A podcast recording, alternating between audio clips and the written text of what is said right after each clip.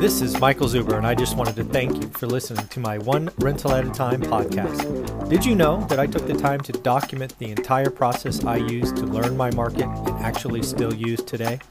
I released it as a $199 online course via Teachable, and it is called How to Get Started One Rental at a Time. With that, you get access to my private Facebook group and can join our group mentoring calls every Saturday at 9 a.m. Pacific. You can find it on my website at onerentalatatime.com. Now on with the show. Good afternoon, folks. How you doing today? Michael Zuber, author of One Rental at a Time. And if you don't know already, I've created one of the best real estate courses uh, on how to learn your market, how to do good or great deals. Thousand students now, very proud of that. But something I'm looking to do right now, actively building, is I'm adding another section to the course. It is going to be around raising private money or raising private capital. Just like the rest of the course, I'm going to be talking about what I have done. And one of those things is going to be how I raised capital back in 2010 and how I raised capital in 2018 and 19. Both times raised seven figures. Uh, I definitely do it the same way every time. And the reason I bring this up is I'm going to add it to the course. You're, if you already are a student, you've already paid your 199, you will not have to pay anything else. I'm going to make it drop January 1st is my goal. But if you don't sign up for the course, you will likely have to pay more. Uh, I am creating so much content for this additional section. There is a very good chance that I will raise the price from 200 to either 250 or perhaps even 300 because I'm still building it and I still have about 30 days to put it all together. That said, the reason I'm building the course is this presentation. Uh, somebody reached out to me in the last 48 hours and tried to borrow money. They tried to borrow money from me. They tried to give me a pitch on private money. And frankly, I just want to show you how not to do it. I think this approach is just not how I would have done it. Uh, maybe it works. Uh, if you do this, great and it works. Uh, this is not how I would do it. It's not how I will teach it. Uh, I'm going to go through exactly what was sent to me. And it just makes me convinced that I have to add this section to the course. I believe there is a right way to raise private money and a wrong way. So in this video, I'm going to show you the wrong way. And again, if you want to start learning your market, I suggest buying the course now. That way you can start working for the next 30 days and when I publish the private money course, you'll get it for free. So let's get started. So again, this is going to be called how not to raise private money. Yeah, this, uh, and again, just so we're clear, um, a friend of mine, so somebody I would call a friend, somebody who's been on this channel, somebody who I am looking to put at the hub in Fresno, if I'm lucky enough for him to say yes. He is the one that sent me this. Um, and again, I'm not going to use his name in the presentation, but again, it's somebody I know. And this is not how I would have done it. Okay, so this is how not to raise private capital. So again, we're going to review a deal that was sent to me. We're going to keep the individual's name out of it because it's not about him. It's about the process. I see this at least monthly. Monthly, I get people reaching out to me saying, hey, can I borrow 10, 20, 30, 40, 50, $100,000? And I think there's a right way and a wrong way.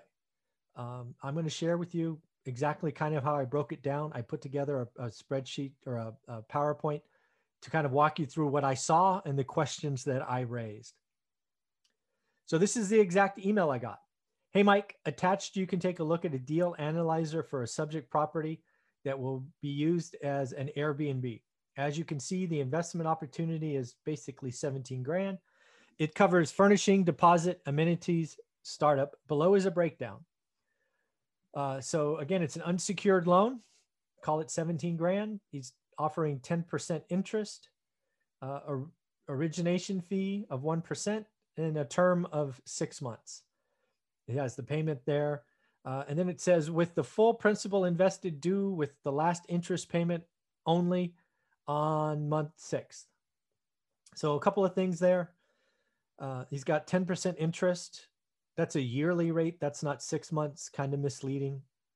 It should be, I don't know, $841, not 1600 uh, And then it goes on to say, my plan is to pay off the initial investment sooner. If that was to take place, all remaining interest only payments will be due at the same time. Uh, let me also know, let me know if you have any questions or concerns. Obviously, time will be of the essence.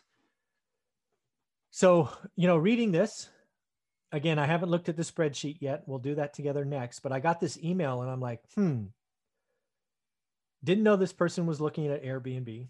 This feels like an Airbnb arbitrage. It doesn't say that, but I think it is based on what I see here.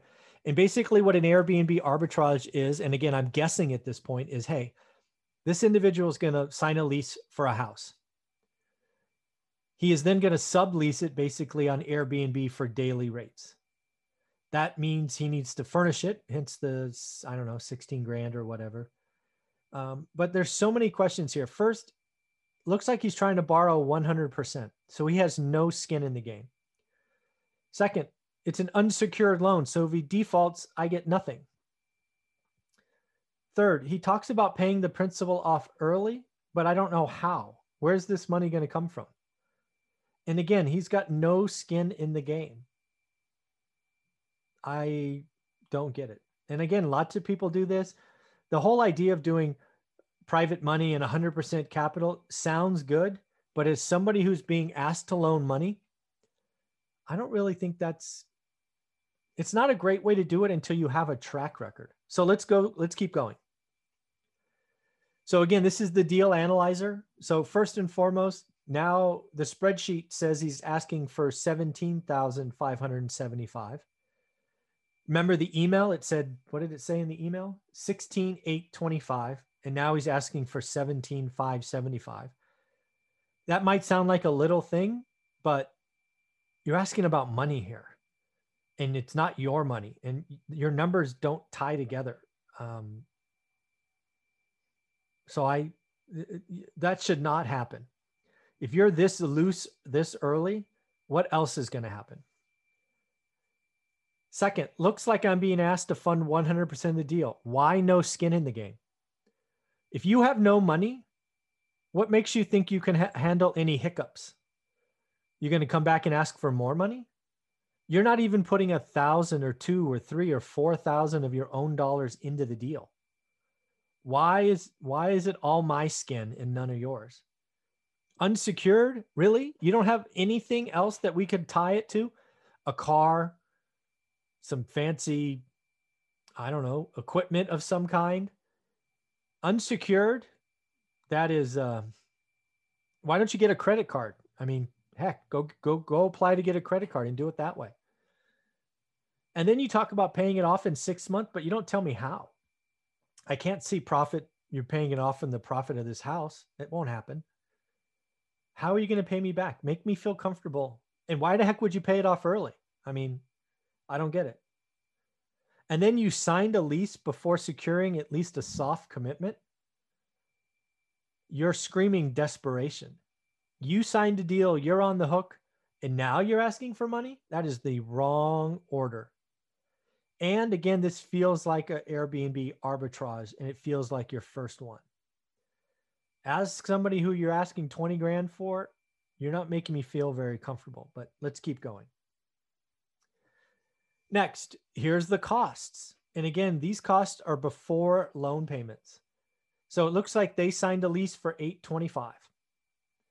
They're estimating $100 utilities, $50 Wi-Fi, $60 landscape, pest control, gas and electric, and then estimated monthly cleaning fees. Uh, are there other costs? Insurance? Do you have a reserve for breakage or whatever it's called?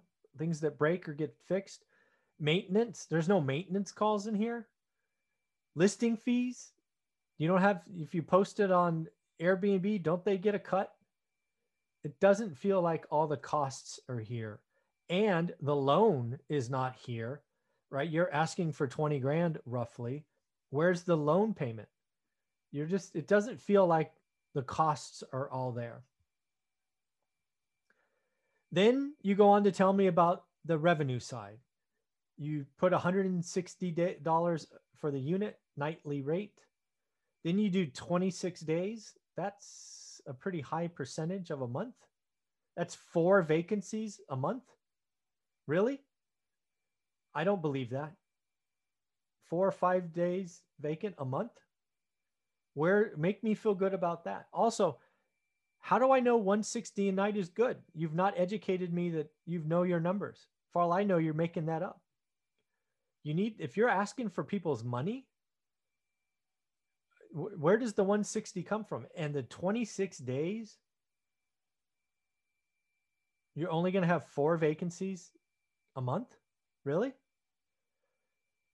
Then you go on to talk about gross profits of $5,336. Sorry, that is a bold face inaccuracy.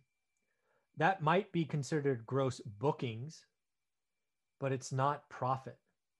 You're using the wrong word. And again, this is as somebody you're looking to borrow money from, this shows me that you don't know what profit is.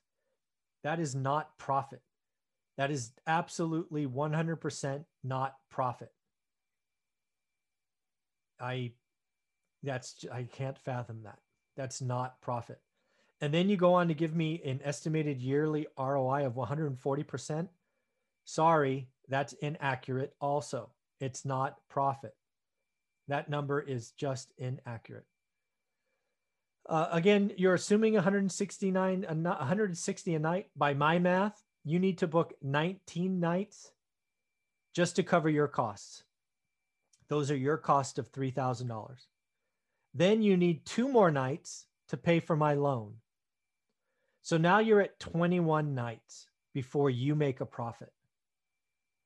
And again, this assumes 160. This assumes cleaning fees. This assumes an extra 400 from guests. I don't know what the heck that is. There's a whole lot of assumptions in here where you basically need to do I don't know, 21, 22 nights just to break even. So I'm not sure. I, I'm just not sure. This doesn't feel like a good deal to me. So in the end, I just want to let you know how not to do it. Again, coming to someone to borrow money after you've signed a lease and giving them numbers that don't tie together screams risk. No, no, realize that I have never lent money. So my, you know, there are people that lend private money all the time. So maybe they would look at this differently. I've never lent private money. I'd consider it, but not on a deal like this that screams risk. I don't know how he's going to pay back. I don't, he doesn't have any skin in the game. Uh, that's one thing that you will see in my course when I add this section is you, in the beginning, you've got to put skin in the game. Uh, you didn't lay the foundation with me. You didn't educate me that, hey, I'm going to be researching Airbnb arbitrage and I'm going to document three, four, five things so you get comfortable with the numbers and ask questions and all of that. You need to prime your investors with what's coming. They need to be educated, educated, educated, and then bring them a deal to consider. Don't send them an email, then a text, say, give me 20 grand. Not how I would do it. Uh, you didn't educate me beforehand, and then you just reached your hand out and asked. Again, not how I would do it. Again, signing a lease at 1825 before you have commitments, not okay. Um, I have no idea how you're going to pay back. You've sent me this pretty story and it's a nice song, but nice songs end. Sunlight turns to, to rain. What happens if it goes bad? How am I going to get my money? I have an unsecured loan. It's not tied to anything. You have zero skin in the game. It's only my money. And I was not educated on the daily rate. You picked 160. For all I know, that's a bold ass guess. You needn't document why 160 is okay or 160 for heaven's sake is conservative. I think there could be some costs missing insurance, reserves, breakage. The deal gets skinnier and skinnier. And again, you sent me an email and time is of the essence and you haven't educated me. I don't know your track record. I don't see any reason to say yes. The first rule of thumb with being a private money investor is don't lose capital. It's not get paid 10%.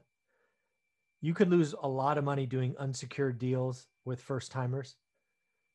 Again, what I'm going to be adding to my course is a section about how I did it. I've never asked for a dime. I simply document what I'm doing. tell the good and the bad.